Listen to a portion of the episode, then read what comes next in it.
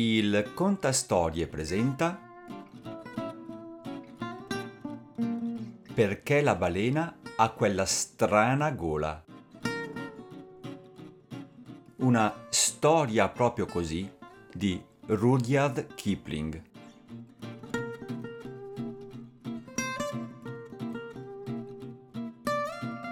Nel mare, mia bambina adorata, e voi tutti, piccoli miei, c'era una volta una balena che mangiava i pesci.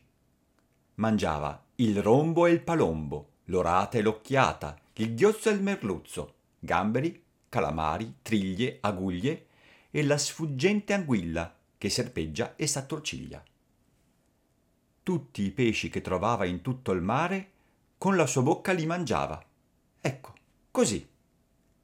E alla fine, in tutto il mare restò solo un pesciolino, un astuto pesciolino, che nuotava poco dietro l'orecchio destro della balena e restava così fuori pericolo. Allora la balena si rizzò sulla sua coda e disse Ho fame. E l'astuto pesciolino disse con la sua vocetta astuta Nobile e generoso cetaceo, hai mai assaggiato l'uomo? No, disse la balena. Che sapore ha? Buono, disse l'astuto pesciolino. Buono, ma tiglioso. Allora procuramene qualcuno, disse la balena e fece spumeggiare il mare con la coda. Uno alla volta è sufficiente, disse l'astuto pesciolino. Se nuoterai fino a 50 gradi di latitudine nord, 40 di longitudine ovest, è una formula magica, troverai seduto sopra una zattera in mezzo al mare, senza nient'altro addosso che un paio di calzoni di tela blu, un paio di bretelle, non scordatevi le bretelle, piccoli miei, e un coltello a serramanico, un marinaio naufragato che, onestamente ti va detto, è un uomo di sagacia e risorse infinite.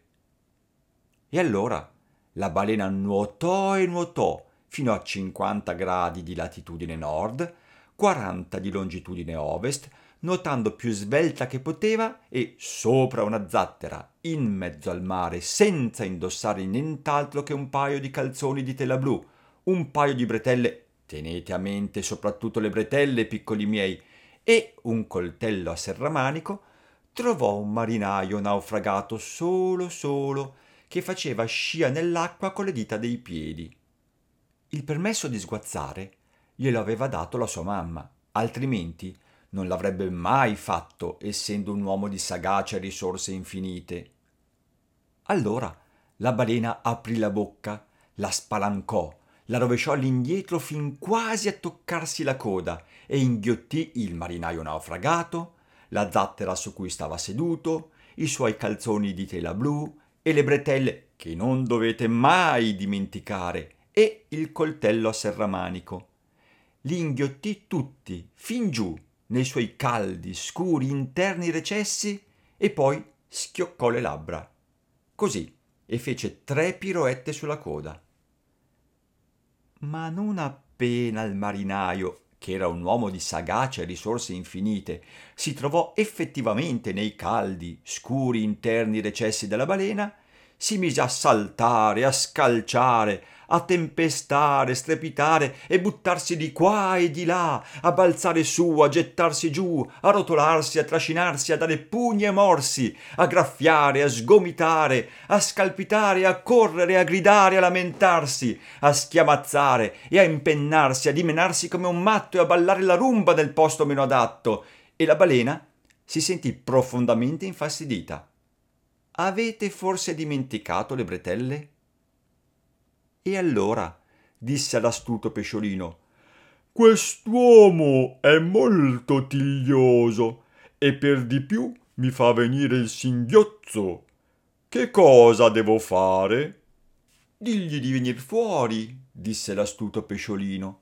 Allora la balena gridò giù per la sua stessa gola al marinaio naufragato Vieni fuori e comportati come si deve mi è venuto il singhiozzo. Niente affatto, disse il marinaio. Anzi, tutt'altro. Portami alla mia riva natale, alle bianche scogliere di Albione, e ne riparleremo. E riprese a ballare più di prima. Ti conviene portarlo a casa, disse l'astuto pesciolino alla balena. Avrei dovuto ricordartelo che è un uomo di sagacia e risorse infinite. E allora la balena nuotò e nuotò e nuotò con tutte e due le pinne e con la coda con quanta forza le lasciava il singhiozzo. E alla fine vide la riva natale del marinaio e le bianche scogliere di Albione e si scaraventò fino a metà della spiaggia e aprì, allargò, spalancò la sua bocca e disse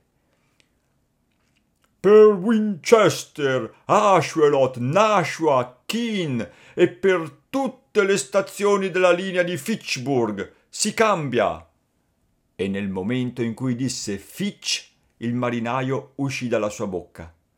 Ma prima, quando la balena nuotava, il marinaio, che era effettivamente una persona di sagacia e risorse infinite, aveva preso il suo coltello a serramanico e tagliato la zattera formando con i suoi pezzi una piccola grata quadrata di assi tutte incrociate fra loro e l'aveva saldamente legata con le sue bretelle.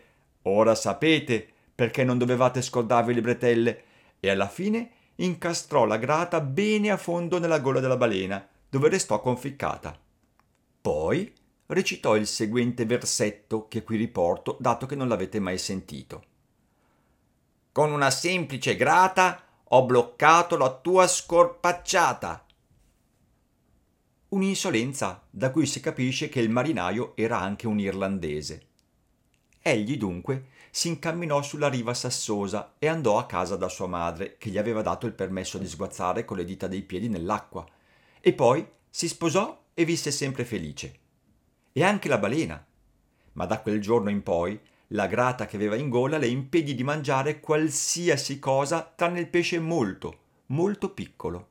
E questa è la ragione per cui oggi le balene non mangiano mai gli uomini o i ragazzi o le bambine. L'astuto pesciolino andò a nascondersi nel fango sotto le porte dell'equatore. Aveva paura che la balena fosse arrabbiata con lui. Il marinaio si portò a casa il coltello a serramanico indossava i suoi calzoni di tela blu quando si incamminò sulla riva sassosa. Le bretelle erano rimaste indietro, si capisce, per tener ben legata la grata. E questa storia finisce così. Quando in cabina gli oblò sono verdi e scuri per i marosi di fuori, quando la nave beccheggia e si squassa fra un tuffo e l'altro, e il cameriere abbranca la zuppiera e i bauli cominciano a slittare, quando la tata giace disfatta sul piancito e la mamma ti dice di lasciarla dormire e a svegliarti, lavarti, vestirti nessuno è venuto. Ecco, allora saprai, se ancora non l'hai indovinato, che sei arrivato ai 50 gradi nord, 40 ovest.